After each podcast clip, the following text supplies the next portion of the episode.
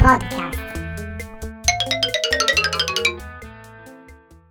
E rieccoci, amici ascoltatori, siamo tornati, siamo tornati, sappiamo che vi siamo mancati, il vostro podcast preferito, classica spritz, fresco e inebriante, è ancora qui. A raccontarvi cosa non lo so, ma lascio la parola a Francesco che mi guarda con questi due occhietti da cernia.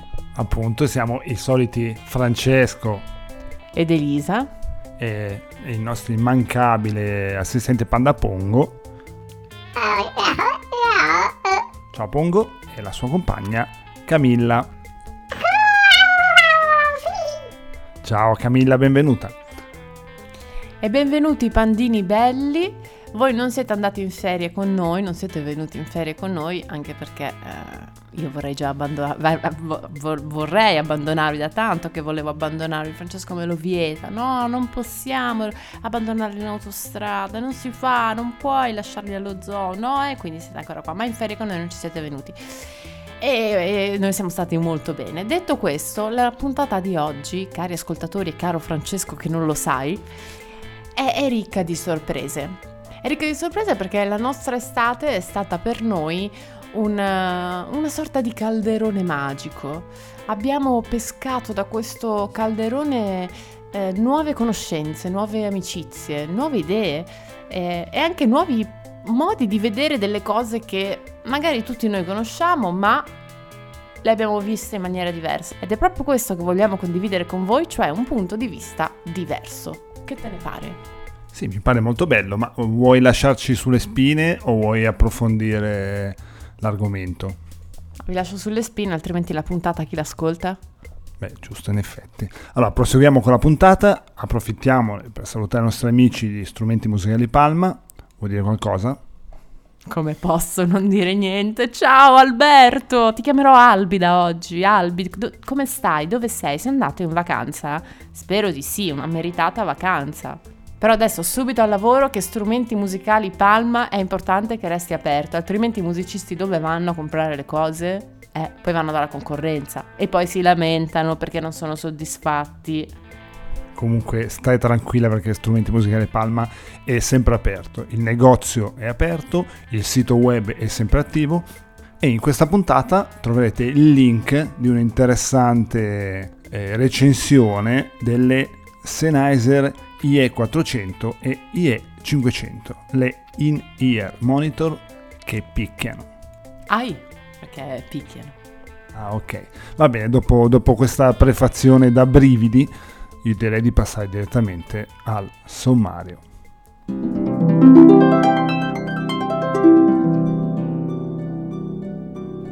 Cammineremo tra il bene e il male, la vita e la morte, il mondo di sopra e il mondo di sotto, in mezzo alle strade di Mamoiada con i mammutones del Museo delle Maschere Mediterranee.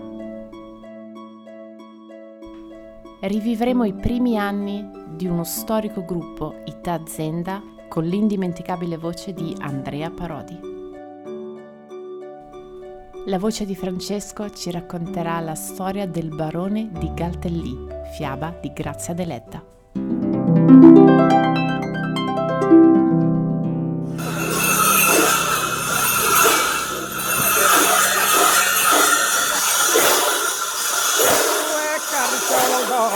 E ogni unistella tu sei saladra bella chi vura do su coro chi bella bella bella bella bella bella bella bella bella bella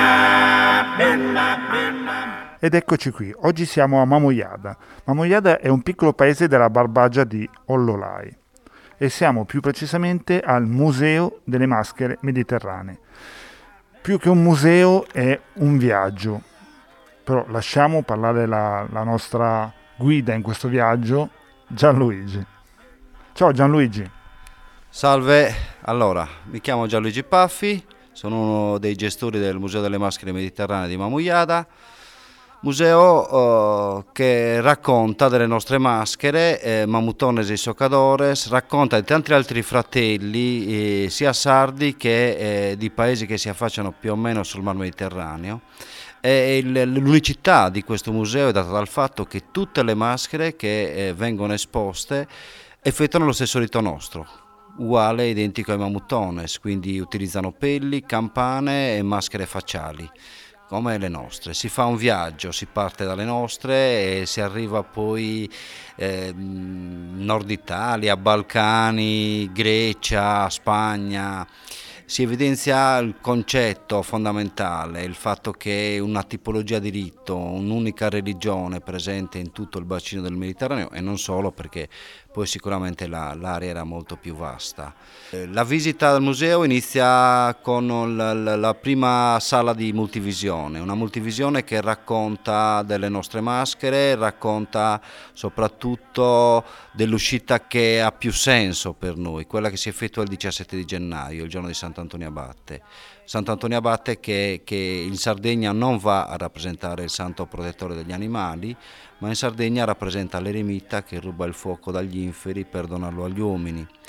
Ecco perché viene festeggiato in tantissimi paesi della Sardegna con l'accensione dei falò, dei fuochi.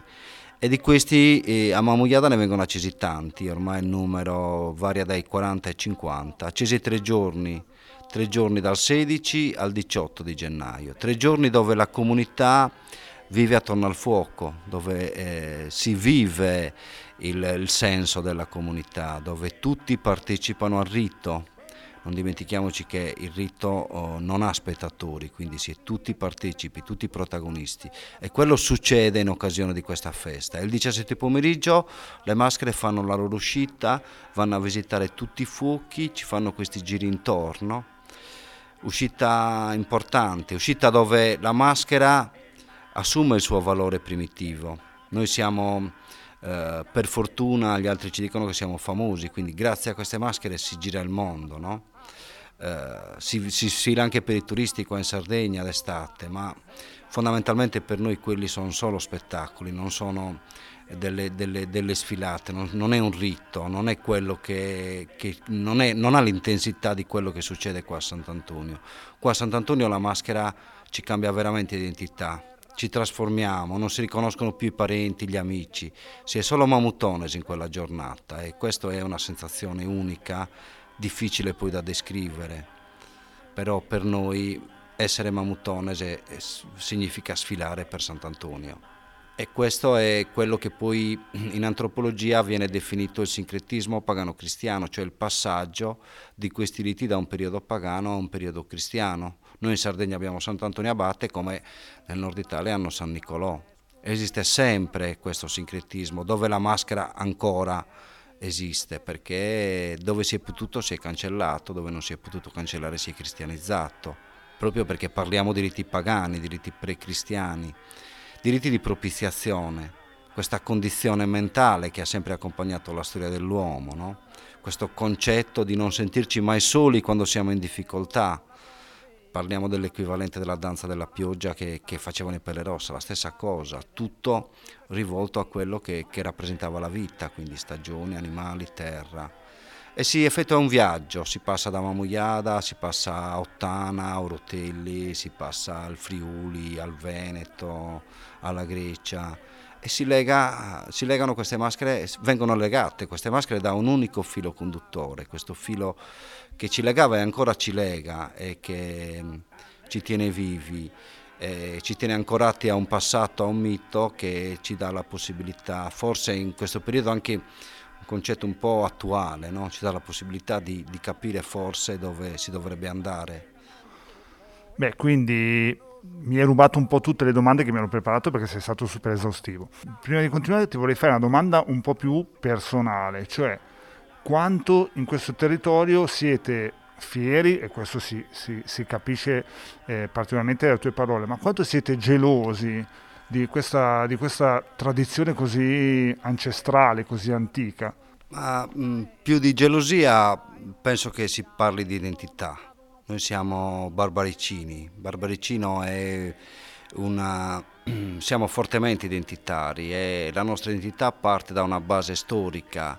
E queste maschere ne sono la testimonianza, queste maschere raccontano un territorio, raccontano un territorio di pastori, raccontano un territorio di viticoltori, raccontano un passato duro perché non dimentichiamoci che, che fare il pastore qua in Sardegna, come da tutte le altre parti del mondo, penso sia un qualcosa di veramente duro, dove si stava in campagna a seguire il gregge per mesi e si rientrava in casa solo dopo due o tre mesi di, di, di, di vita uh, tua con le bestie, non vedevi nessun altro, stavi là a subire il caldo, freddo, insomma a subire un po' tutto, però il gregge era la vita eh, e ancora questo mh, per noi ha un senso e, e fare i mamutones significa anche portarsi dietro tutta questa parte di identità che per noi è, è fondamentale. Il discorso poi di Mamuyada legato anche al vino, non dimentichiamoci che il vino è una componente fondamentale, importantissima di questi riti.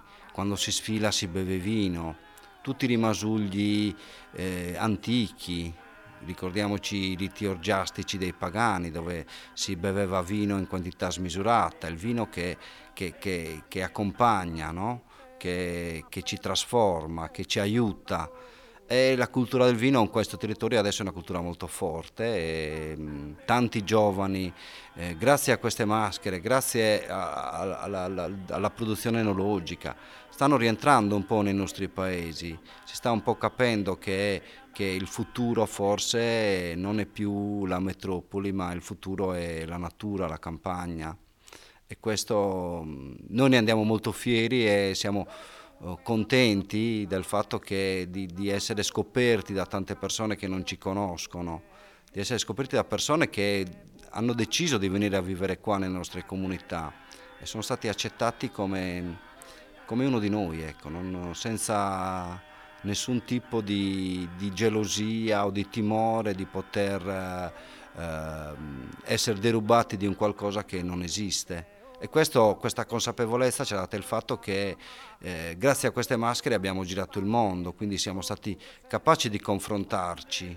E il confronto ci ha aiutato a crescere, ci ha aiutato a, ad accettare. Non dimentichiamoci che, che, che le proprie tradizioni molto spesso si riscoprono uh, capendo le tradizioni degli altri, perché poi alla fine l'antropologia ti, ci dice che tutto uh, ha una, un, un'origine comune, i nostri Adamo ed Eva o, o, o, la coppia originale africana, sono concetti che, che richiamano a un'unica origine, un'unica storia dell'uomo.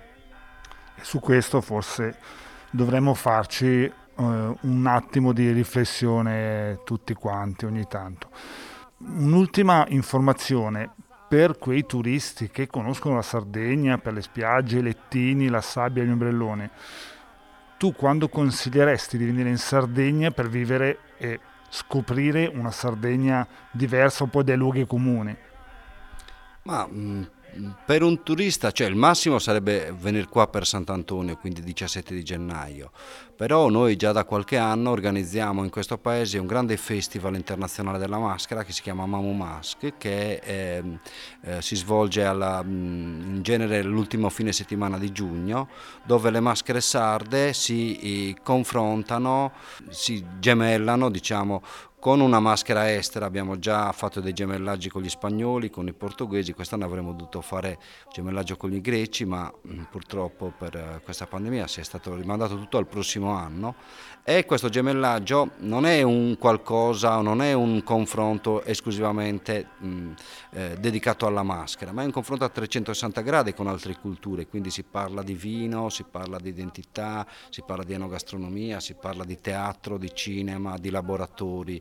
Sono tre giorni dove praticamente il paese si apre eh, al mondo, perché ci apriamo al mondo, perché ormai siamo visitati da persone che arrivano da tutto il mondo e questo è fondamentale per noi perché siamo sempre più convinti che appunto il confronto possa aiutare le nuove generazioni a crescere ma soprattutto a prendere consapevolezza del territorio in cui si vive.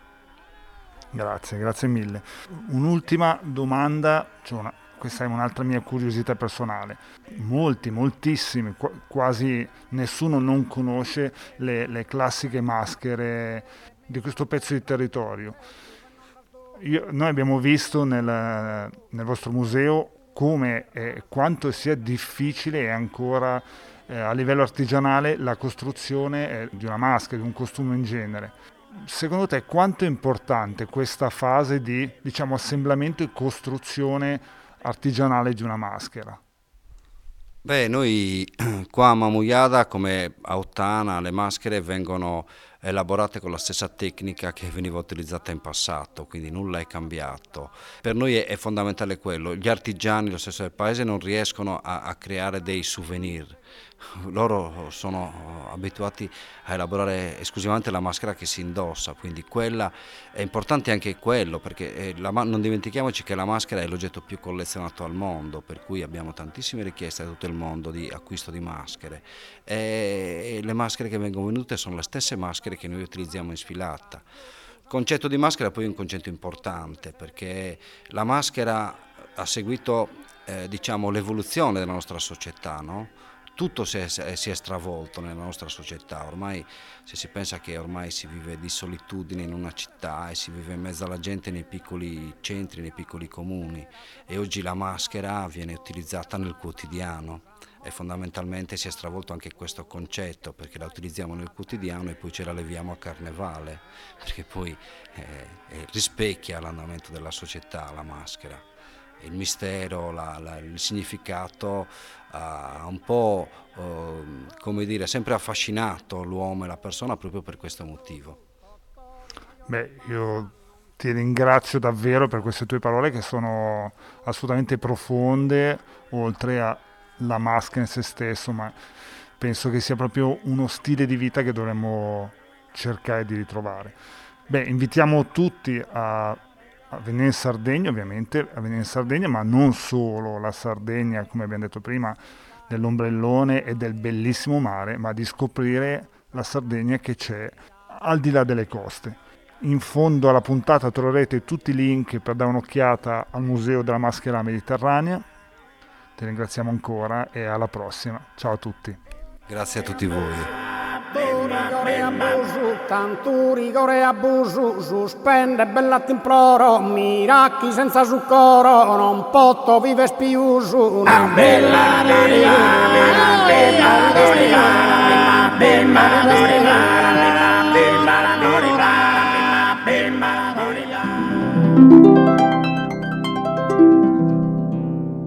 Non so, io credo che la Sardegna dal momento che ho fatto una scelta di cantare in sardo me la porto dietro in qualsiasi momento, quindi non so quanto spazio posso occupare, ma sicuramente la Sardegna è la fonte principale del, del mio esistere perché ho costruito la mia vita, il mio lavoro su, su, sulla fortuna di essere sardo, di poter portare oltre alla voce bella, bella più o meno, eh, a con il fatto della Sardegna sicuramente una caratteristica che mi rende unico, quindi la Sardegna ci ho scommesso la mia vita. Kirkende, ricatto,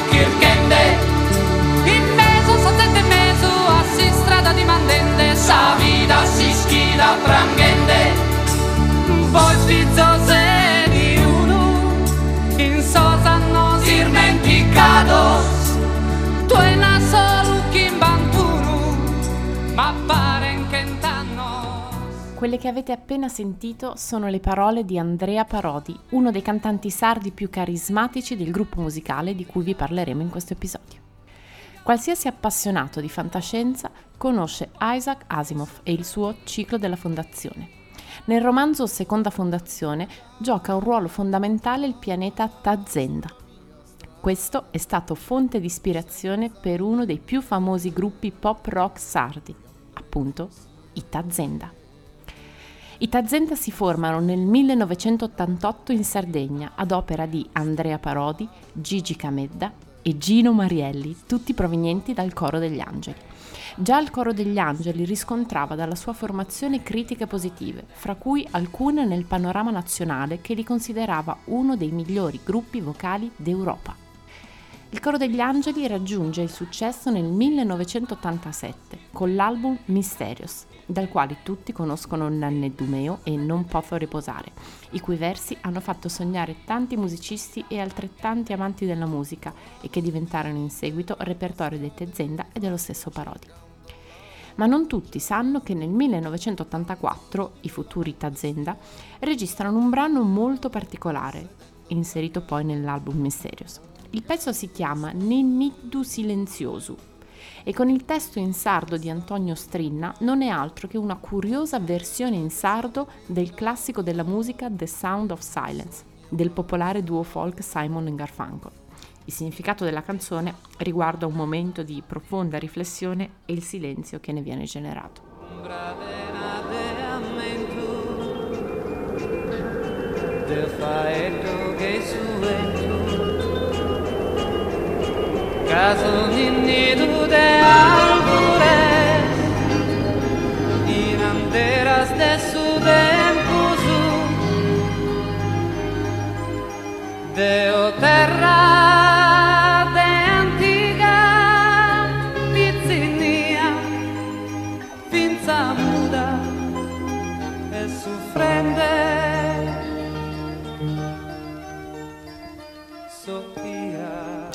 torniamo nel 1988, anno di fondazione dei Tazenda. La maggior parte dei loro brani è cantata in lingua sarda e più precisamente nella variante logudorese con la quale sono stati scritti importanti brani letterari, i restanti in lingua italiana. A livello vocale, altra influenza della musica sarda, vi sono tre voci di tre tonalità differenti, un tenore, un baritono e un basso, che spesso si mescolano e generano un canto a tenore.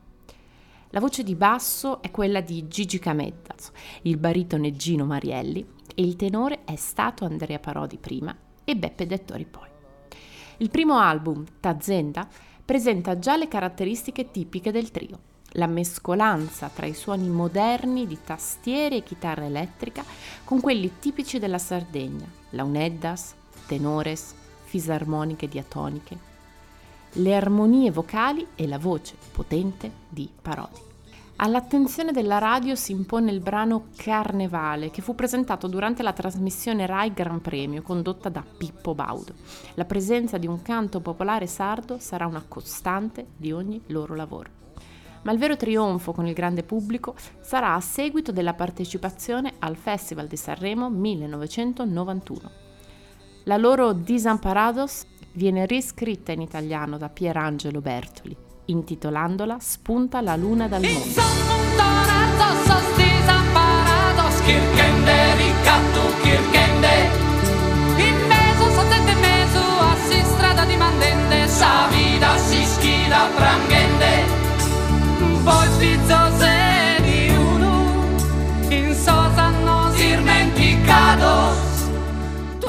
Nella versione a quattro voci si fondono dunque la sezione in italiano con quella originale. Pur non essendo nota l'intera classifica finale del festival, l'esecuzione della serata finale ottiene un'ovazione del pubblico presente al Teatro Ariston, con chiamata degli artisti sul palco, privilegio piuttosto raro nella manifestazione sanremese, che in quell'edizione è stato condiviso dalla performance di Renato Zero. In quello stesso anno è pubblicato l'album Murales, che vende più di 200.000 copie. Con alcune canzoni come Mammoiata, Nanne Dumeo, tratta dalla poesia Nanni Sulis di Peppino Mereu, e la stessa Disamparados, vincono l'edizione del Cantagiro, in abbinamento con Paolo Aturci. L'anno successivo partecipano nuovamente al Festival di Sanremo, presentando Pizzinno senza guerra, brano scritto con la collaborazione di Fabrizio De André, autore dei versi finali in italiano. Se siete mutria mala Morigande in sospensamento. Le strade su Grecusala Ispinghe de costellamento Brinca sostrabentos e dessi dai sul Curusino a sottenerbato Prova a dare una zudu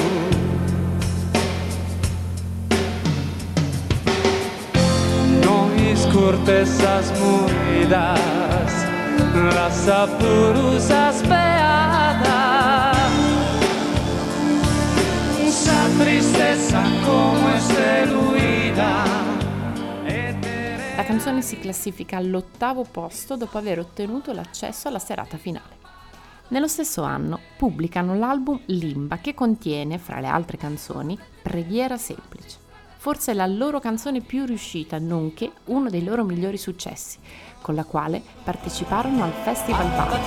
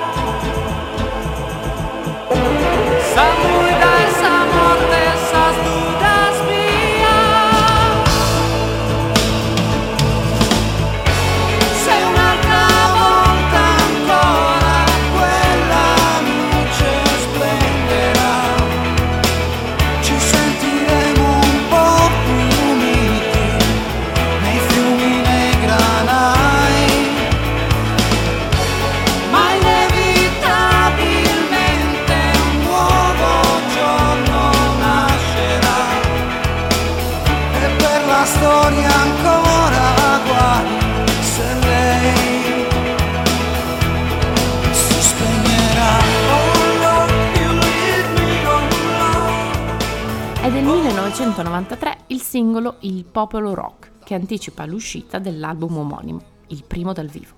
La lista delle loro collaborazioni negli anni è di grande rilevanza, fra gli altri Gianni Morandi, i Simple Minds, Fabrizio De André, Pierangelo Bertoli, Mauro Pagani, Paola Turci, gli Intillimani, Maria Carta, Nomadi, Eros Ramazzotti, Francesco Renga, i Modà, in questo periodo, oltre che in Italia, si esibiscono anche negli Stati Uniti, in Canada, Australia, Germania, Inghilterra, Svizzera, Belgio, Slovenia e Cuba. Nel 1995 esce un altro album, Forzas Paris, in cui a differenza dei precedenti i brani sono equamente distribuiti tra lingua italiana e lingua sarda. Nel 1997 è pubblicata la prima raccolta ufficiale dei Tazenda, dal nome Il Sole di Tazenda, contenente anche tre brani inediti. Questo sarà l'ultimo album con Andrea Parodi alla voce, infatti nello stesso anno egli esce dal gruppo. L'uscita dal gruppo di Parodi è attribuibile all'inserimento di troppi brani in italiano e con un indirizzo maggiormente pop. Egli quindi decise di seguire una carriera solista e più legata alla musica tradizionale sarda. Nel 2006 Andrea Parodi inizia a collaborare di nuovo con i suoi vecchi compagni in alcuni concerti basati sull'esecuzione del vecchio repertorio e partecipa alla registrazione di due nuovi brani, E sarà Natale e Armentos, entrambi contenuti in Reunion, nuovo album dal vivo inciso all'Anfiteatro Romano di Cagliari. Il 17 ottobre 2006, nella sua casa di Tanca Fiorita a Quartu, Andrea Parodi, che se non fosse riuscito a vivere di musica avrebbe solcato i mari del mondo, infatti aveva ottenuto un diploma da capitano di lungo corso, muore a causa del tumore contro il quale lottava da tempo. E con la bellissima voce di un suo ultimo concerto, E finisco con Non potrei posare e tutti quanti a nanno.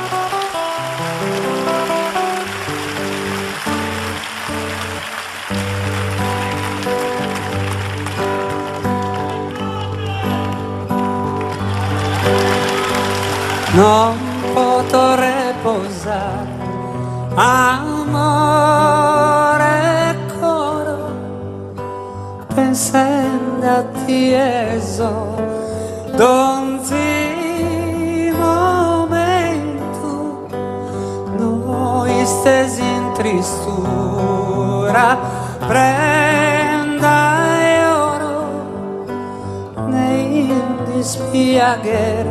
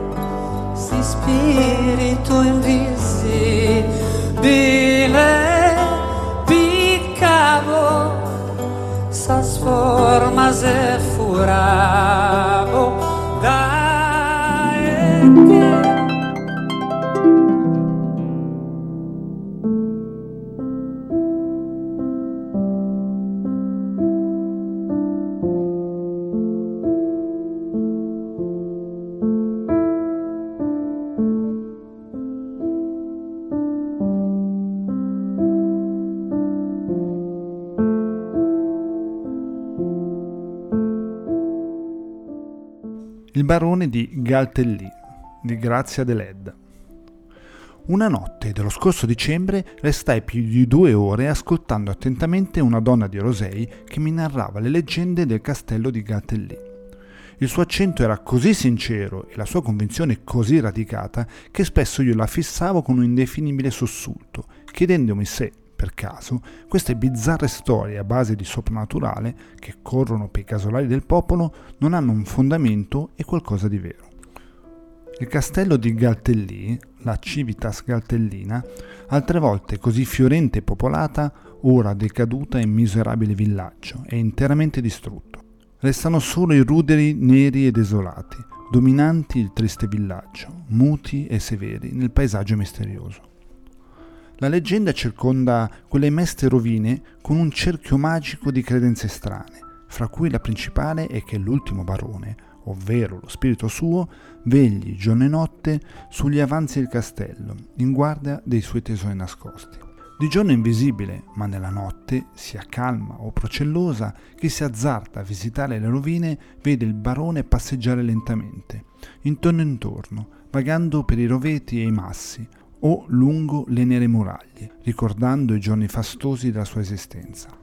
E giovine ancora, tristissimo in viso, vestito alla medievale, con la spada al fianco e il collo circondato dal vaporoso collare di lattughe trapuntate. Qual fato lo ha condannato a vagare così? Sempre, per secoli e secoli, sulle rovine del suo superbo maniero, ritrova un giorno di letizia e di splendida potenza. Non si sa, forse è una scomunica del Papa, forse una maledizione particolare. Oltre a lui si crede che altri spiriti, ancora in forma umana, esistenti nel castello, vaghino in sotterranee stanze, ma che non escano mai.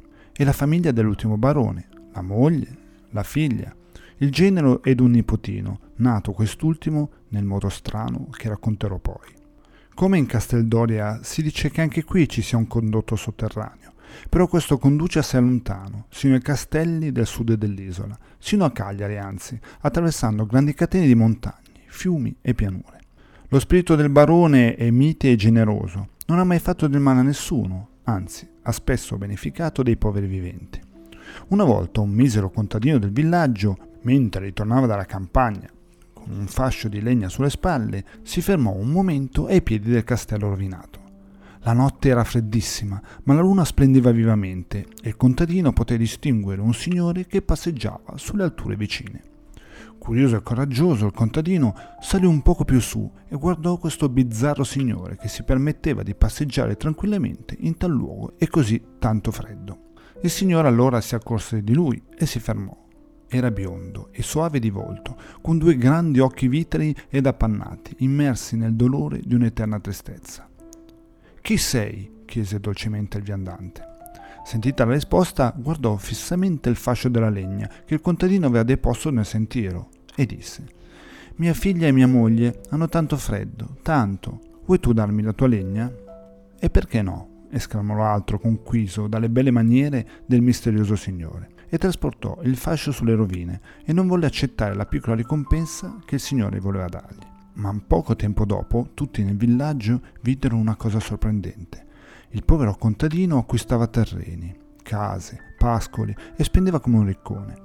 In breve egli diventò il più benestante del paese e per liberarsi dalla fama di ladro, o che, dovette rivelare la verità. Dopo la prima notte egli era ritornato molte volte al castello e aveva provveduto di legna per tutto l'inverno, gli abitanti invisibili e spirituali di quelle rovine. In cambio il barone gli aveva dato molte e molte borse piene d'oro. La leggenda poi, o la tradizione, che pare recentissima, del nipotino del barone è questa. Una notte una donna del villaggio sentì picchiare alla sua porta e apertala vide un cavaliere magnificamente vestito che le disse Presto, venite con me, si ha bisogno di voi. Essa, che era poverissima e che trovava pochissime occasioni di tentare la fortuna, non si fece pregare. Vestì la sua tunica e seguì il cavaliere, che camminava rapidamente, senza fare il minimo rumore davanti a lei. Attraversarono il villaggio e uscirono in campagna. La donna inquieta chiese: Ma per dove mi conduce, monsignore? Venite e non temete di nulla, rispose lui. La sua voce era così gentile e soave che la donna si rassicurò e continuò a seguirlo in silenzio.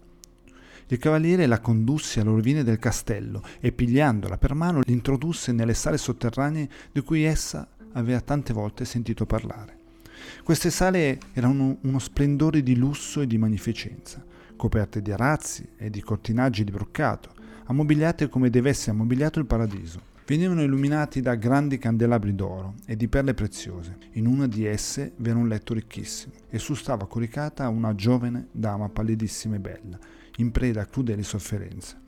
Un'altra dama, più vecchia, bella e soave anch'essa, l'assisteva e un giovane cavaliere andava disperatamente da un capo all'altro della sala. Più tardi la donna presentava, affondato fra nastri e trine, un bellissimo pargoletto, dicendo alla dama attempata Ecco un grazioso dono, monsignora. Ma la dama, baciato il bambino, sorrise tristemente e rispose Ma non è del tuo mondo, buona donna. Finito tutto, il cavaliere vecchio riprese per mano la donna. La condusse fuori e l'accompagnò fino a casa sua. Rimasta sola, essa si meravigliò del come non era stata ricompensata da quella strana gente, ma l'indomani mattina, aprendo la porta, trovò sull'umitare una gran borsa piena di monete d'oro. Perciò, conchiuse la donna che mi schizzò le leggende del castello di Caltellì, perciò ora i discendenti di quella donna sono fra i più ricchi del paese.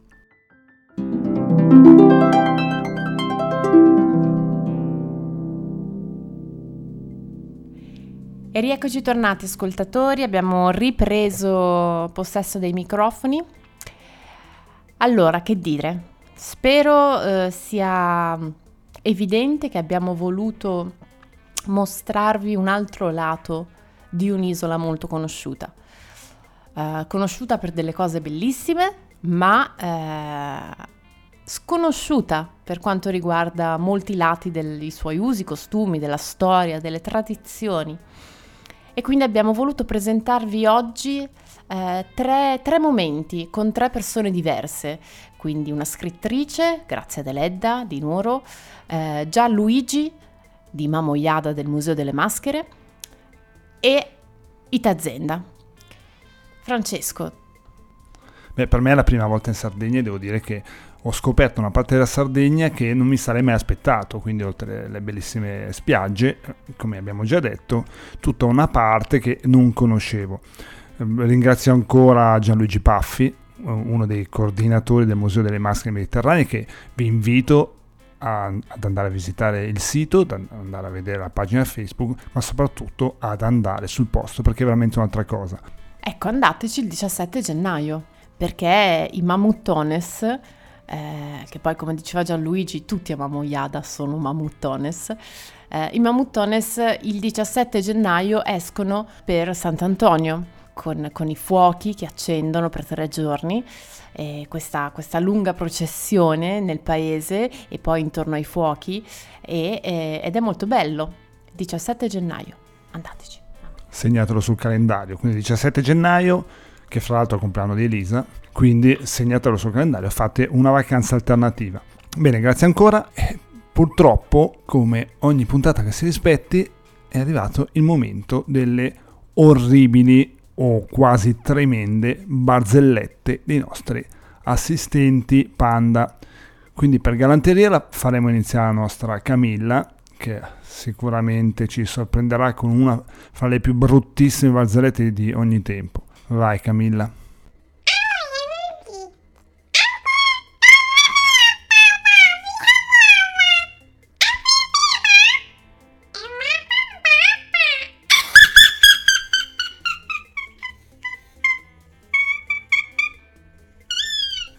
E con questa barzelletta tutta la poesia della Sardegna mi è finita sotto i piedi. Però condividiamo questa esperienza mistica con i, con i nostri ascoltatori. Elisa, vai con la traduzione. Fra medici, ho in cura una paziente molto giovane che sta perdendo la memoria. Che cosa mi consigli di fare?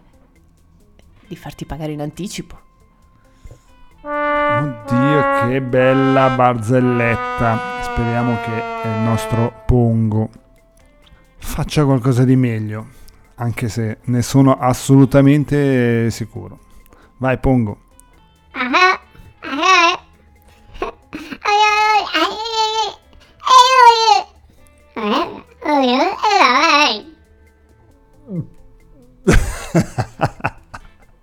Bravo Pongo. Questa mh, non la metterei fra le, le orribili barzellette perché secondo me è pure carina. Quindi non ci starebbe bene nel- nella, nostra, nella, nella nostra rubrica delle, delle barzellette più, più brutte dell'universo. Vai Elisa, traduci con orgoglio la barzelletta del nostro vero, reale assistente Panda Pongo. Grazie. Meno male che gli animali non, non trasmettono il covid perché ho avuto un'ondata di droplets incredibile addosso. Che schifo. Dottore, dottore, ho solo 59 secondi di vita, mi aiuti! Certo, un minuto e sono da lei. Bene, bene, anche questa puntata è giunta al termine, speriamo di avervi fatto un po' di compagnia. Ecco, prima di chiudere, eh, questo è sempre il mio minutino, e Francesco mi lascia sempre un minutino di, di- di polemica finale, quindi io lo devo prendere, acchiappare al volo. Sì, ma un minutino, che sia un minutino per favore. Sì, ma non mi, non mi devi interrompere, se no minutino diventa due minutini. Allora, cari amici ascoltatori, io ringrazio la- ovviamente l'attenzione, l'attenzione che eh, molte persone stanno riponendo in questo momento. Voi direte, ma di che cosa sta parlando? Gente, gente, sveglia. Allora, siamo ancora in una situazione di emergenza per questo Covid, amici, cari. Eh, alcune regioni, alcuni stati, alcuni presidenti, alcuni chi va là del potere del momento eh, dicono sì sì, eh, non vi preoccupate, è tutto a posto, tranquilli. No, no, amici, no. Usate il cervello, il vostro cervello, non quello degli altri. Magari dicono giusto, dicono il vero, dicono una cosa intelligente, ma arrivateci col vostro ragionamento, per favore. Cercate di usare il cervello, insomma, e, e, eh, perché, perché è importante. Perché Francesco mi guarda, ma invece no, è importante, è importante, perché il nostro dottor Zizzo altrimenti non finirà più di parlare del Covid e prima e durante e dopo se le persone non entrano in questa ottica di rispetto, rispetto, amici, spatapim pum pam. Detto ciò, eh, un'altra questione di rispetto è, visto che eh, abbiamo incontrato il mare, eh, ahimè abbiamo incontrato anche l'ignoranza, l'ignoranza, non solo di non mettere le mascherine o di fare le puzzette in spiaggia e nascondere la cacca sotto la sabbia, ma anche l'ignoranza di buttare i propri rifiuti dove più ti aggrada. Ecco, eh, persone che lo fate, io vorrei aprirvi i vostri... eh, corpi e inserirvi non amabil- amabilmente tutte le cose che buttate in questo mondo. Ok, direi che il minuto di polemica è stato rispettato. Speravo in una polemica un po' meno aspra, ma va bene così. Sai cos'altro voglio dire? L'altro giorno ho visto, l'hai visto anche tu, quel bambino in bicicletta che ricorreva al piccione. Perché ce la si prende sempre quei piccioni? Ma dimmi te cosa ti ha fatto quel piccione. Allora sai io cosa ho pensato, che ho anche detto ad alta voce? Che vorrei che un T-Rex o un elefante o anche un mammuttones venisse su quel bambino e lo rincorresse. Poi vedi che il piccione non gli dà più fastidio. Ecco, c'è sempre un bambino che dà noia ad Elisa nella sua vita. E con questa penso di essere ormai giunti al termine di questo, di questo episodio. Speriamo di avervi fatto compagnia. Purtroppo il minuto, il minuto di polemica è ormai diventato un appuntamento inevitabile, è imperdibile e vabbè, ce lo teniamo. Grazie per averci seguito, ringraziamo ancora eh, Gianluigi Paffi per la, per la disponibilità e con la speranza che possa collaborare con le sue idee ai prossimi episodi di Classica Spritz. Vi invitiamo a visitare il, il- il- il sito del Museo delle Maschere Mediterranee, andate a visitare Strumenti Musicali Palma che è sempre con noi e visitate il nostro sito www.classicastudio.it. Veniteci a trovare su Facebook e sul nostro profilo Instagram. Assolutamente sì, io, ahimè, lo hai fatto tu, ma volevo essere io a salutare Alberto. Ciao Alberto. Va bene, dopo questo saluto al nostro Albi, eh, seguiteci e seguite, non perdete le nostre prossime iniziative, i nostri prossimi eventi che non mancheranno nel rispetto degli altri. Grazie ancora e ciao a tutti. Ciao. Classica Spritz. il podcast